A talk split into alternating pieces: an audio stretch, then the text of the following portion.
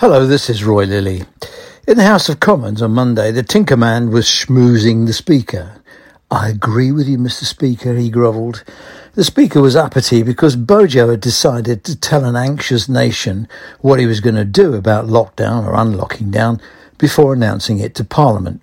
In the real world, businesses are going broke, fiancés' finances and futures on hold, income shredded, jobs in the balance, plans down the toilet.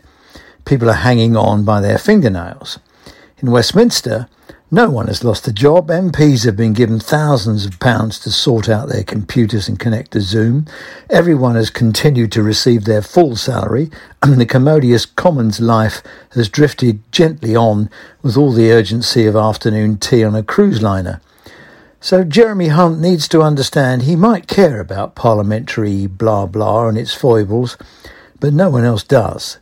The nation sees a bunch of squabbling, spoilt brats out of touch and out of the minds of ordinary people who pay for their affectations. The BBC's Parliament channel gets 240,000 views a day. BBC's Bargain Hunt gets 1.75 million. Enough said. No one's interested. I hate myself for saying this, but I agree with Bojo. Telling the public first is thoughtful, courteous, has regard for the predicaments people are facing, perfectly justifiable, and indeed the right thing to do. That's why he's popular. For most of us, Parliament and its conventions have no relevance. Parliament is a brand in decline driven by the power of social media and the fact that news can go viral in seconds, holding back life changing announcements to please the club of the self important on the green benches is to continue in the belief that the world is really flat. It's pretty clear Bojo regards Parliament as an impediment to getting his stuff done, and there's not much anyone's going to do about changing his mind or stopping him. Parliament's brand is damaged goods. Brand management is important for organisations. The turnout for elections and the fact that in the Veracity Index, which I linked to in the e-letter, of trusted professions, MPs are somewhere down with the low lowlifes of advertising executives and estate agents. It means there's no reason for MPs to think anyone cares about what their arcane ways are all about. The concept of brand applies to organisations like Parliament, companies, departments and people. Think about it.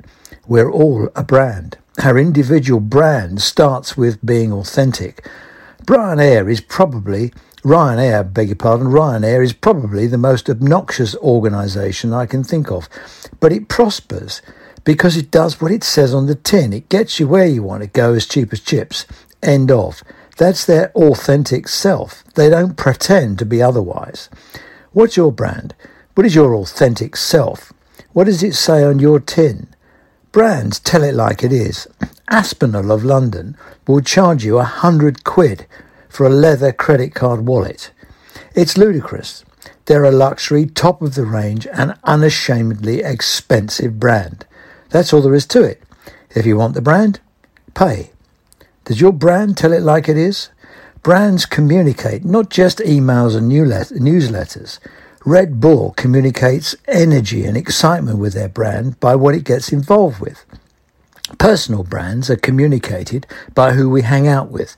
Success, excellence, achievement, or gossip, complaining, and excuses. How much time do you spend with people building communication networks?